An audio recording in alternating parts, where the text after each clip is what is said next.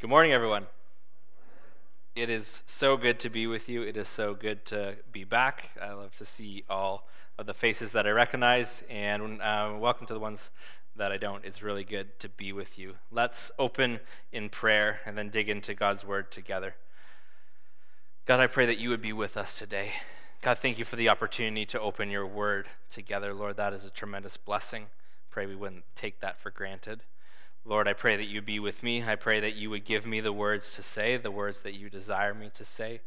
Lord, help me in that. I also pray, God, that you would um, kill, God, any, any pride, God, that's inside, any um, temptation um, that is so easy to, to fall into, um, wanting people to like me. Um, and instead, I pray um, through the opening of your word, God, that they would fall more and more in love with you. God, I pray desperately for that. I pray for each person here. God, I pray as they come and they listen to God's word that they would be active, that their brains would be engaged, Lord, and that they would um, come differently, Lord, to church than they would as to go to the TV or to Netflix, God, um, but they would come with an activeness, God, to, to sift the Word of God, to wrestle with the Word of God, to listen to the Holy Spirit and understand how it applies to them.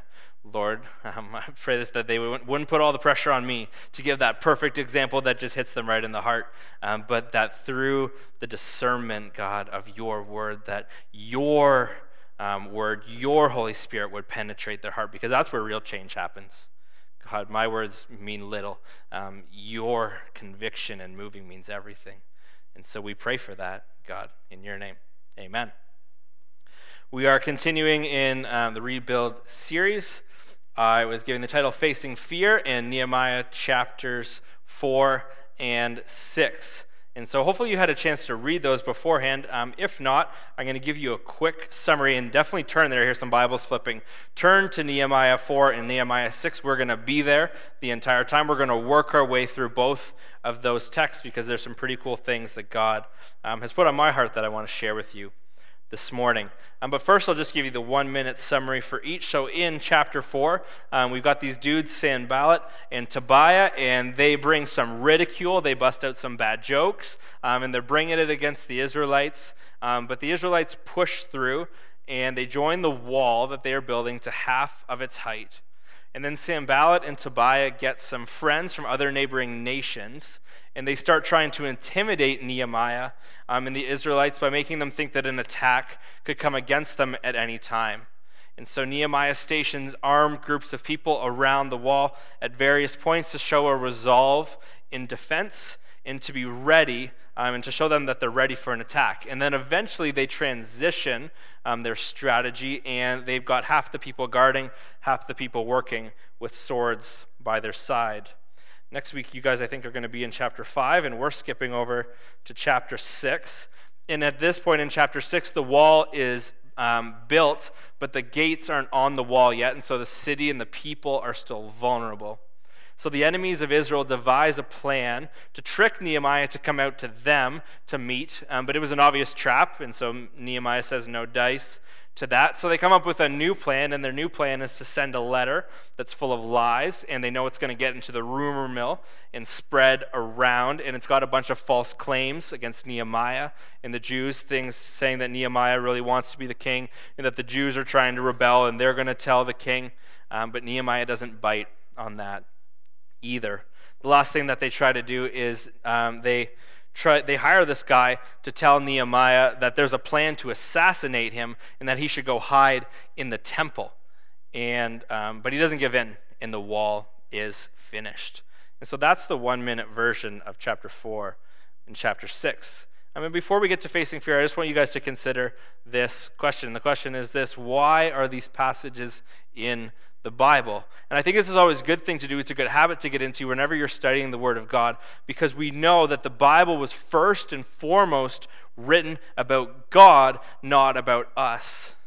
We are secondary, God is primary. And so I don't want you to miss these things because we're going to spend a bunch of time today looking at some really good stuff and understanding a secondary truth that we can get from God's word. But the primary truth of this text and of the book of Ezra and Nehemiah is not stuff for us, but it's stuff about God. And I don't want you to miss that. And so we're going to circle back um, to that at the end when we do some application because I'm going to show you how that works. But just a few simple observations that I see when I consider our passages today. I see a God who is sovereign. I see a God whose plans will not be thwarted by humanity. I see a God who is faithful to his promises. I see a God who is loving and desiring um, to bring his people back to himself no matter how far they have fallen. Right? If you're familiar with the Old Testament at all, you recognize that a good chunk of the Old Testament is the Israelites just running away from God, and it's book after book after book of the Lord saying, Come back, come back, come back, and they don't. And so God says, Then I've told you so many times, here comes the punishment. But the beauty in this is God doesn't leave them in that, but He has a desire that they would come back to Him. And you're going to see in the text that He is with them even after all of that, and that is a beautiful thing. So just wanted you to consider those things as we go forward. We're going to start uh, with the purpose of fear as we talk about facing fear. And let's first define what fear is. Because fear is a large category, right? Fear is a very large category. And there's many different types of fear.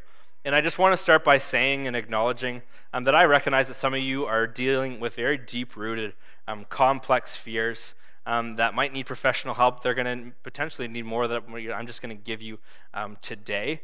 And so just know that I'm not looking to actually talk about that element of fear. And don't hear then when I'm talking about fear that I'm diminishing what you're going through. Is just like, oh, just trust God and your fear will go away. I understand um, that there is sometimes a complexity to these things. Uh, we're going to discuss a different element of fear.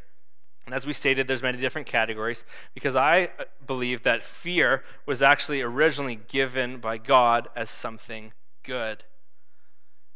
In the Bible, what does the Bible tell us over and over and over to do when it comes to fear? It tells us to fear God. It tells us to fear God.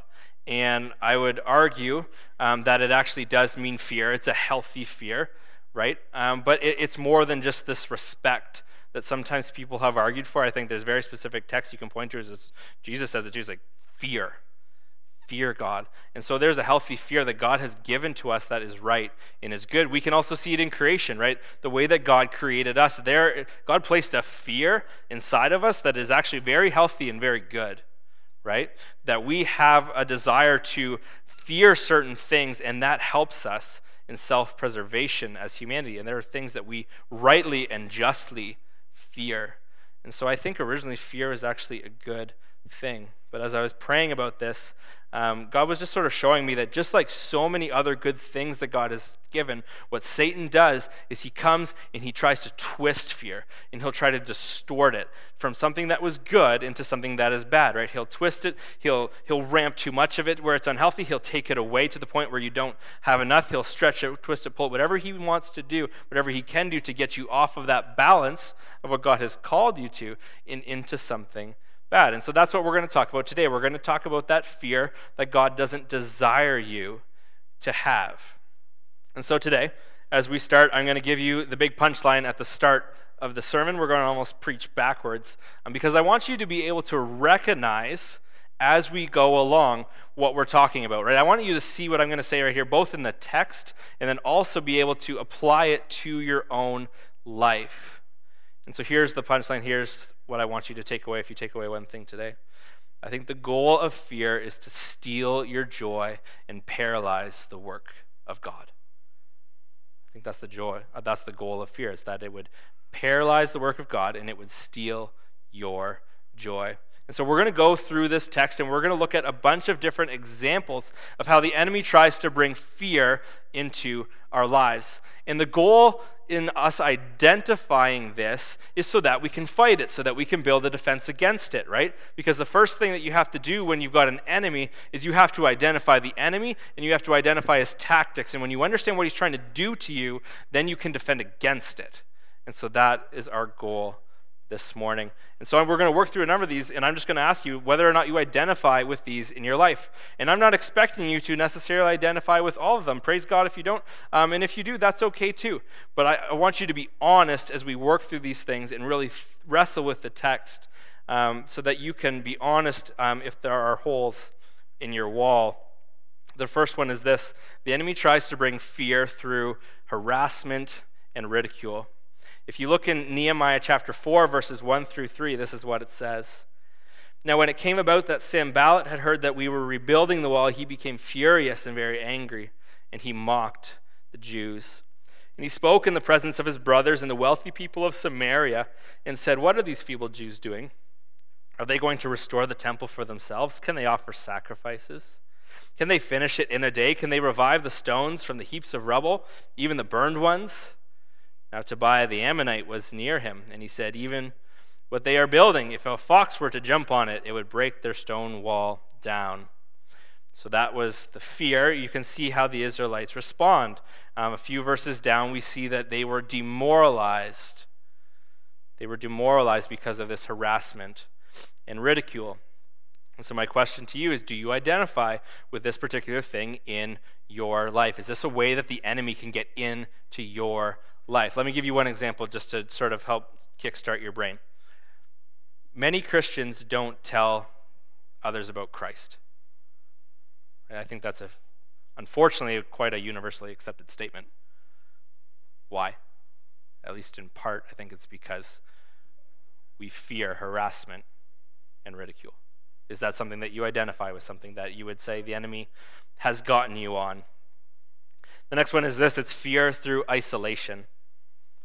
If you jump a little bit farther down to verses 7 and 8, you'll see this. But when Sanballat and Tobiah and the Arabs and the Ammonites and the Ashdodites had heard that the repairing of the walls of Jerusalem was going toward, um, going forward, and that the breaches were beginning to be closed, they were very angry. And they all plotted to come together and to fight against Jerusalem and to cause confusion in it. That was their goal. And then this is Nehemiah talking a few verses later. What is the response again of the Israelites? When I saw their fear, the Israelites were once again afraid. And so he, I love this as a side note. Just look what he, he points them back to the Lord. Don't be afraid of them. Remember, it's the Lord who's great and awesome. But they were afraid. And um, in some ways, they had good reason to be afraid. Um, I don't know if you caught on to all those different names that they gave, but um, this is who they represented. Right? So Sanballat, remember, he was talking to the men of Samaria. He was from Samaria right? And so they were coming in from the north. They surrounded them from the north. The east was Ammon. That was Tobiah. Remember, Tobiah was an Ammonite, right? From the south was the Arabs um, from Geshem. And then from the west was the Ashdodites, right?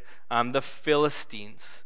And so Jerusalem was surrounded, it was isolated, and they felt very alone. And so the question I have is this Is this something you identify with? Fear through isolation. I'll give you a couple of examples of this. I think this is one of the tactics of the enemy. Right? He wants you to feel alone. I can certainly feel this at times as a pastor, right? There's times where I feel very, very lonely because I spend a tremendous amount of time trying to convince Christians that Christ is worth it. And that's lonely. That feels very, very lonely at times.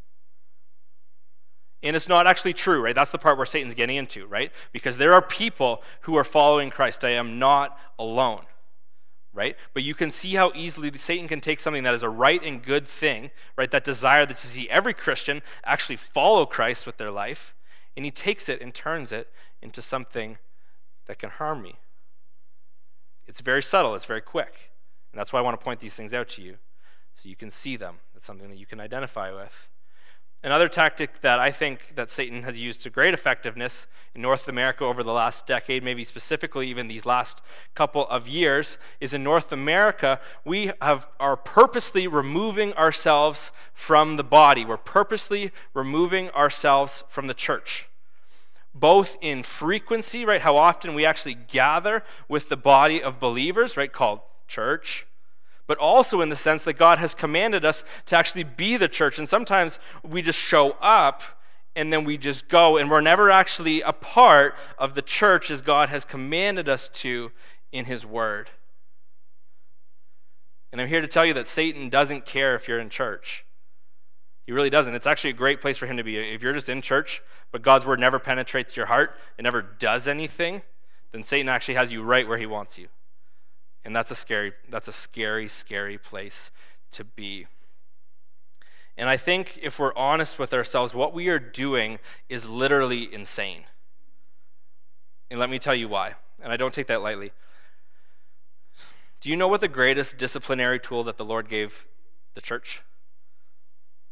The greatest disciplinary tool that the Lord gave the church, this is like the, the last resort, the break glass in case of emergency, is that in a last case where there's sin in someone, where there's rebellion, that they would remove that person from the body of believers. That's the last ditch effort. And the goal of this, as set up by God, is that when this person is removed from the body, that it would be so horrible to be living in the world could be compared to being connected in the body, that they would realize how awful it was and they would repent and come back to Christ and be reunited with the church. That's the goal of that. That's the last ditch scenario. And the implication of it the other way around is if they enjoyed being in the world and they didn't miss the church at all, that they weren't really a Christian. And yet in North America, we have done this to ourselves. We have purposely, by ourselves, removed ourselves from the church, whether it's how often we actually show up with the believers or how we actually are engaged in the body of believers when we can't be there and we're killing ourselves. We're doing Satan's work for him. We are isolating ourselves when God never intended for it for us to be that way. Church, don't do that. And so, thank you for being here. Thank you for being in God's Word. And I want to exhort you be actually a part of the church, be the body. Don't just be here. Don't isolate yourself. The next one's fear through inadequacy.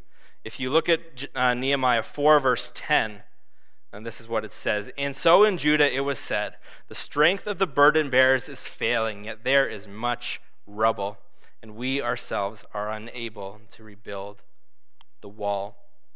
All this fear around them, the people were scared, right? They're wondering what the enemy is going to do. And then they look at themselves and they feel inadequate. And again, I want you to watch what Satan does because this is very interesting, because it was true. They were inadequate for the task that God had given them. They were not going to be able to rebuild this wall in time before all those nations around them closed in and got them. They were inadequate. And notice how Satan, but all that he does is he shows them this partial truth, right? He'll show them this thing that's actually true. oh, yeah, this is really true. I tested that. That is true. You're right. It is true but he doesn't show them the greater truth that overbalances, that comes and um, takes out that other truth, right? And that's that God is greater. That God called them to the work, that God promised that if they were faithful to Him, that they would succeed. But they got trapped by something that was actually true, but it wasn't balanced out by the greater truth. Don't fall in to that trap, but you can see how it works. And is this something that you can identify in yourself? Again, I just ask you the question. Because I think in my church, honestly, I think I've seen this one more than anything else. This fear through inadequacy.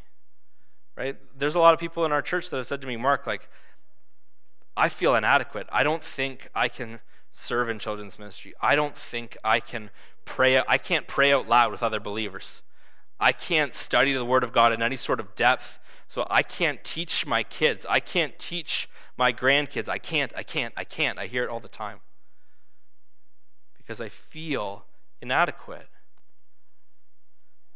Do you identify with this? Is this something that you're like, yeah, you know what? I identify. I, some there's times where I feel inadequate. Here's the next one fear through personal attack. If you, we're jumping over to chapter 6 now, so if you want to jump there and go to verses 5 through 9. Nehemiah 6, 5 through 9. Then Sanballat sent his servant to me in the same way a fifth time in an open letter in his hand. In it was written, It was reported among the nations, and Gashmu says, that you and the Jews intend to rebel. For this reason you are rebuilding the wall, and you are to be their king according to these reports. You have also appointed prophets to proclaim it in Jerusalem concerning you. A king is in Judah, and now it will be reported to the king according to these reports. So come now, let's consult together. Then I sent a message to him saying, Nothing like these things that you are saying has been done, but you are inventing them of your own mind. Notice what they were trying to do. For all of them were trying to frighten us, thinking they will become discouraged. And notice what happens to the work. In the work, it will not be done. But now, God, strengthen my hands. As you wrestle with this question, let me ask you this. I think this will help you as you wrestle. Do you have more fear about what God says about you or what others say about you? Do you fear more what God says about you or what others say about you? Your answer to that question will determine this. Here's our last one fear through lies. We are in Nehemiah 6, now 10 through 14. When I entered the house of Shemaiah the son of Delaiah, son of Mehetabel, who was confined at home, he said, Let's meet together in the house of God within the temple, and let's close the doors of the temple, for they are coming to kill you. They are coming to kill you at night. But I said, Should a man like me flee? And who is there like me who would go into the temple to save his own life? I will not go in. Then I realized that God certainly had not sent him, but he uttered his prophecy against me because Tobiah and Sanballat had hired him. He was hired for this very reason, notice, that I would become frightened and act accordingly in sin. So they might have an evil uh, so I might have an evil report in order that they could taunt me. Remember my God, Tobiah and Sanballat, in accordance with these works of theirs, and also Noadiah the prophetess, and the rest of the prophets who were trying to frighten me. You can notice what they were trying to do once again to Nehemiah. Did you notice what the lie was? If you Google a, a temple layout, um, you will see two things actually inside the temple. You will see the Holy of Holies, and you will see the holy place. Everything else is outside. So how do you know how do we know that they wanted him to go into at least the holy place? Because they wanted him to shut the doors of the temple. Nehemiah was not a priest, and so this act would have been a desecration to the house of God. It would have caused the people to question Nehemiah's reverence for God. And it would have allowed the possibility, as Nehemiah says, for God's wrath to land on him, totally destroying the work that God had given them to do. But he didn't give in. He didn't give in to the fear, to the lie that would have led to disobedience. And so, which avenue of fear do you identify with the most? What do you struggle with? Uh, we're going to look at some of the antidotes that God has given us in His Word to help us through these things. And I'm not going to give you entirely perfect answers, but I'm going to point you towards something. So here's the first slide. Um, this is the slide that made it into the hour version of the sermon and not the half hour version of the sermon. Um, so I'm not going to say a lot about it. Uh, but you can just see, I, I line those up so one matches up with one and you can see some of the things, some of the godly habits that God desires us to do that are going to help you shore up your defenses against these things that the enemies are trying to do. Okay, and I'll just point you quickly to a couple. If you notice the number one, I added the word distraction there because I think that's a lot of what harassment and ridicule are trying to do. They're trying to distract you. And distraction in today's age is one of Satan's greatest tools. It's one of the evil forces' greatest tools, right? Satan is happy to take you and fix your eyes on anything but Christ, even really good stuff, right? And God called us to do good things. We know we've been created to do good works, right, in Christ Jesus. But if you take your eyes off Christ, He's happy to have you focus on anything else. Keep your eyes fixed on Christ, keep your eyes fixed on the mission. And we'll jump to number five, just the, the quick version of this. When we talk about the lies that lead to sin, um, the antidote is God's word. And here's why. A lot of the lies, I think, that lead to sin um, are similar to what Nehemiah faced, right? Because the goal of these lies is to get you to compromise even slightly under the guise of survival just like Nehemiah faced. Oh, God won't care if I go into the temple just this once to save my life, right? God, God called me. I'm supposed to be the leader. I'm supposed to do all this great work. If I'm dead, then that wouldn't happen. Wrong, right? It would have compromised what God had told them to do, and it was slight, and he's got good, good excuses that he can come up with for why it would be okay, and yet he knew that it was wrong, and he would not compromise. And I think um, we just need to watch out for this, right? Because I can feel this in myself too. Because um, I think it's fair to say that these last two years have been tiring for a lot of people. I don't know about you. I'm tired.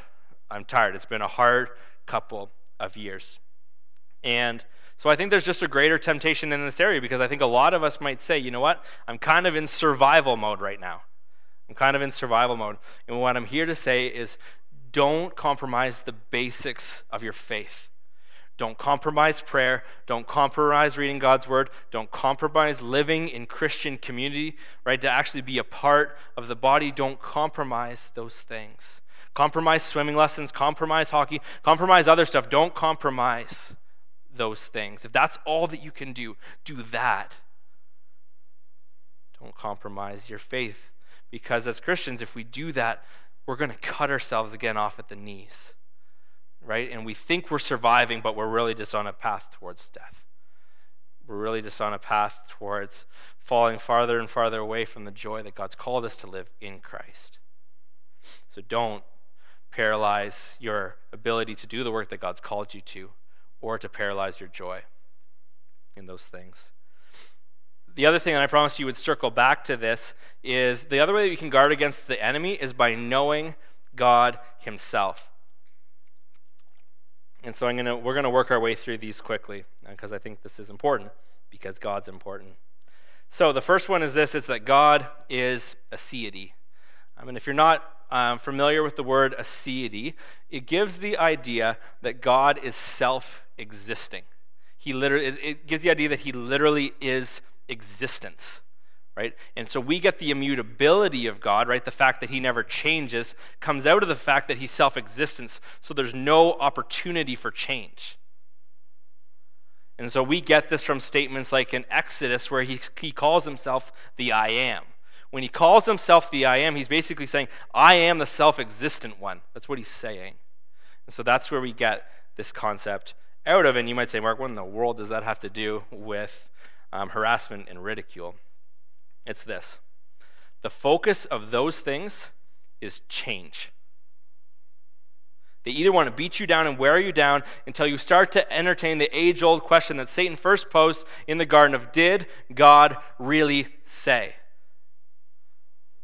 So that they can change your view of God or change your view of his word. Or the other thing that they want to do is they want to distract you so I put distraction in from the mission. They want to change, even just alter it slightly, your mission.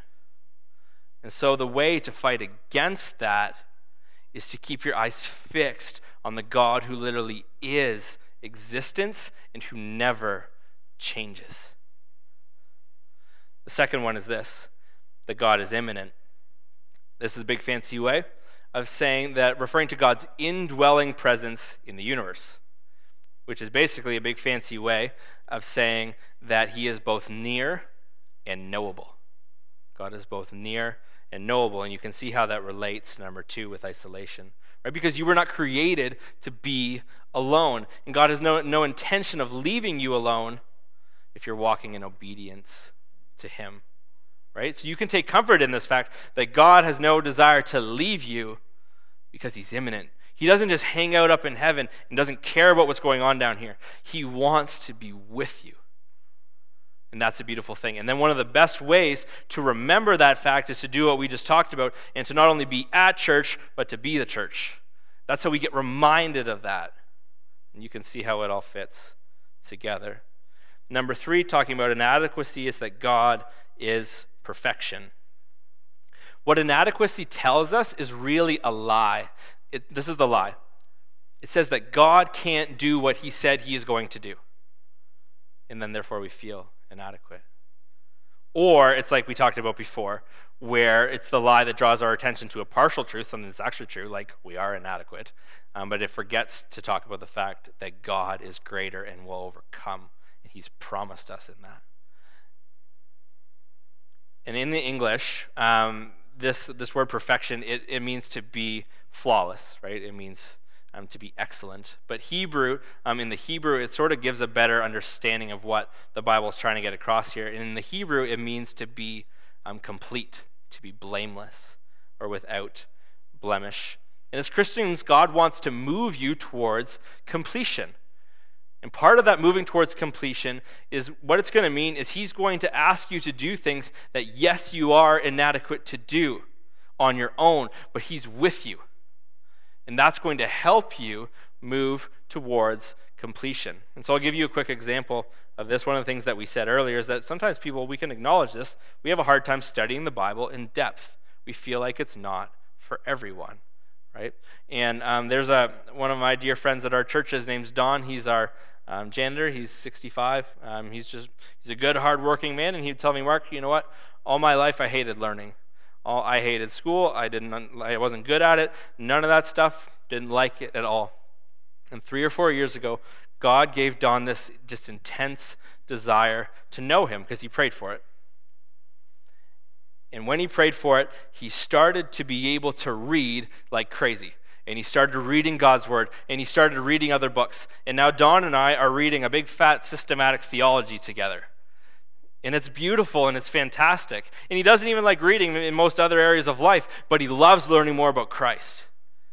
And it's such a beautiful picture because it, it's, it's beyond a shadow of a doubt that he just loves, uh, and it's God that's doing it, right? And it's because he loves it, he just knows it's God right? And so I just want to encourage you with that story that I truly believe, right? No matter how you feel or what your background is or what your education level is or whatever it is, if you want to know God more, start praying for that. And I believe He will give you that help that you need. And it's not always going to happen overnight.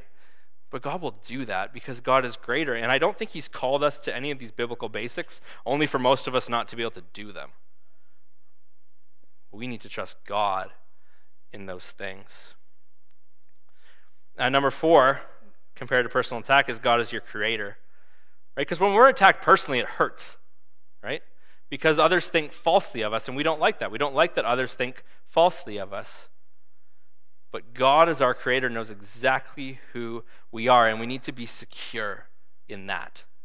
Right? So it's not to say don't you don't want to correct things so that people think falsely of you, but we are not scared right? We don't fear if that stuff happens, right? Because I know that even if that person won't change their mind about who I am, that Christ knows who I am, and that is more important. That's how God, as our creator, helps us to overcome that fear. And the last one is that God is truth, right? We, we know that Jesus said, I am the way, the truth, and the life. And none of that was hyperbolic. He literally is the way, He literally is truth, and He literally is life. Right? And God wants you to know that truth. Right? Because the way to sin is that's what the way that leads to death. But truth is the way to life. And God wants you to have life, but He knows the only way you're going to have life is if you have life in Him. Because He is life, and He knows everything else isn't life. And this is true both of your eternal destination, but it's also true of your life in Christ right now. Right? Sin in our relationship with God robs us of the joy that God wants us to experience in obedience to Him. Take a quick look at the promises of God. You looked at this um, in chapter 1 probably a few weeks ago. Um, but I think this is kind of where the whole thing started, right? We're not going to read it all for sake of time, but just look at it. There it is. It's Nehemiah remembering the promises of God. And I don't know if you've ever wondered why Nehemiah kept going through all this fear, through all the different trials that he faced. But I believe there's really three answers. We looked at the first one. I believe that because he knew God himself, right? Because the knowledge of God provides that antidote, because God is greater than the fear, right? In every situation, like we looked at. Number two, he trusted in God's promises. And then number three, he prayed. And we'll look at that in a second to close. And you might be saying, Mark, what do promises have to do with fear. Here's what promises have to do with fear. When you know the ending, you don't need to be afraid.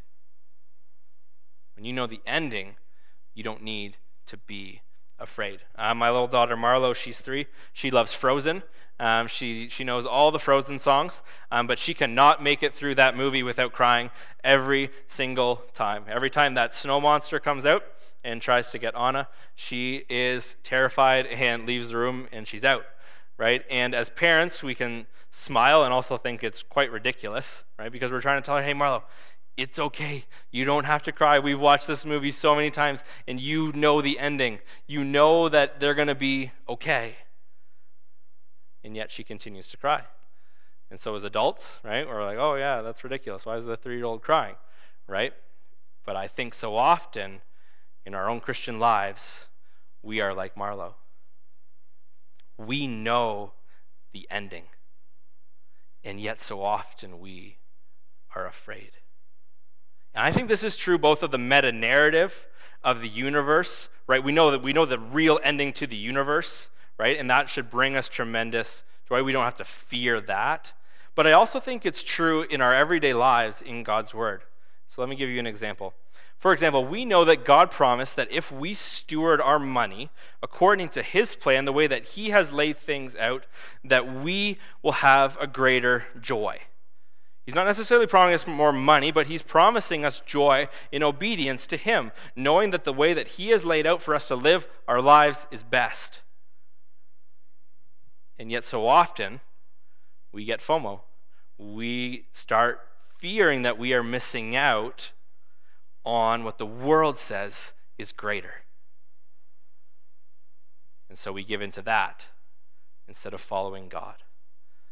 And so, just like that, we have given in to fear because we fear that God wasn't right and the world knows better. Here's the last one prayer. Again, for the sake of time, we won't read all these, but I just want to show them to you.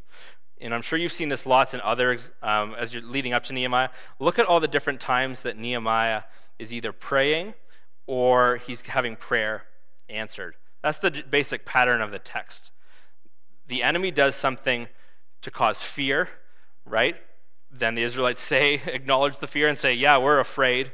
And then Nehemiah prays.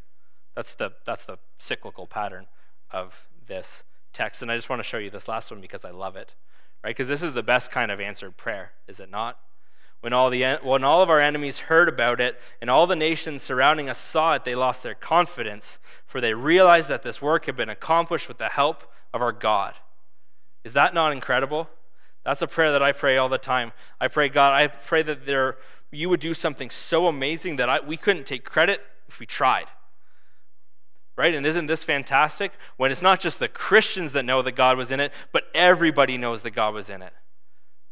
That's incredible. They, they lost their confidence for they realized what God was doing. That's what we want to see. And so when we think about prayer and how does it combat fear, and for sake of time, we're just going to keep it really simple.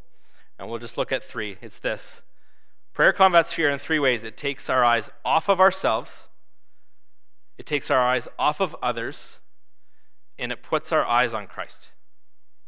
When we pray, that's what it does. And I think those are, and obviously this is a simplistic version of this, but I think those are the three um, core things when we talk about fear that are the problem. Our eyes are too much on ourselves, our eyes are too much on others, or our eyes are not enough on Christ. And so, what has fear created, been created in you that's keeping you from doing what God has called you to do? Brothers and sisters, don't let fear steal your joy or paralyze the work that God intends for you to do because God will continue to build his kingdom, right? But it's you who will miss out on the opportunity to be a part of it. If at any of these points Nehemiah failed, do you think that God would have just given up and be like, oh, oh I, I guess that was my best shot. Nehemiah was my best shot. I can't do anything now. No. God would have continued to build, to hold fast to his promises. But it's Nehemiah who would have missed out on doing what God had both created and called him to do. And that would have been horrible for Nehemiah and for the other people that were alongside him in that work. So don't miss out on what God is calling you to do because of fear. I'll invite the music team up, and then I'll come back and close in prayer. And Lord, God, I pray that if there are places where, and we all have this, God, places where the enemy has um, broken through the wall and um, induced this fear, God, in our lives, Lord, I pray that we would work, start right now to drive the enemy out, not alone together with other believers and repair that wall. God, that we would um, be able to experience the joy that you have designed for us to experience in Christ, and that we would not paralyze the work that you want to do, but we would get to experience how amazing it is to be a part, God, of the work that you have created and called us to do. We thank you for yourself. Lord, we thank you for your aseity. We thank you for your immutability. We thank you for your perfection. God, we thank you that you are our creator. Lord, we thank you that you are truth. God, there are so many things about you. God, and I just pray that our eyes would be fixed on you. God, that we would remember these truths, understand these truths of who you are, and use them, Lord, to fight against the enemy. That our eyes would be fixed on Christ, the author and perfecter of our faith. God, help us. We all need help. God, none of us are perfect. We all struggle with this, so help us to be honest, um, but help us to um, not give in to discouragement, but instead to stand up and fight together as Nehemiah and the Israelites did in order to accomplish the work that you had promised. We thank you for that in your name. Amen. Thank you so much for today. Thank you for the privilege of being with you. Uh, you are dismissed.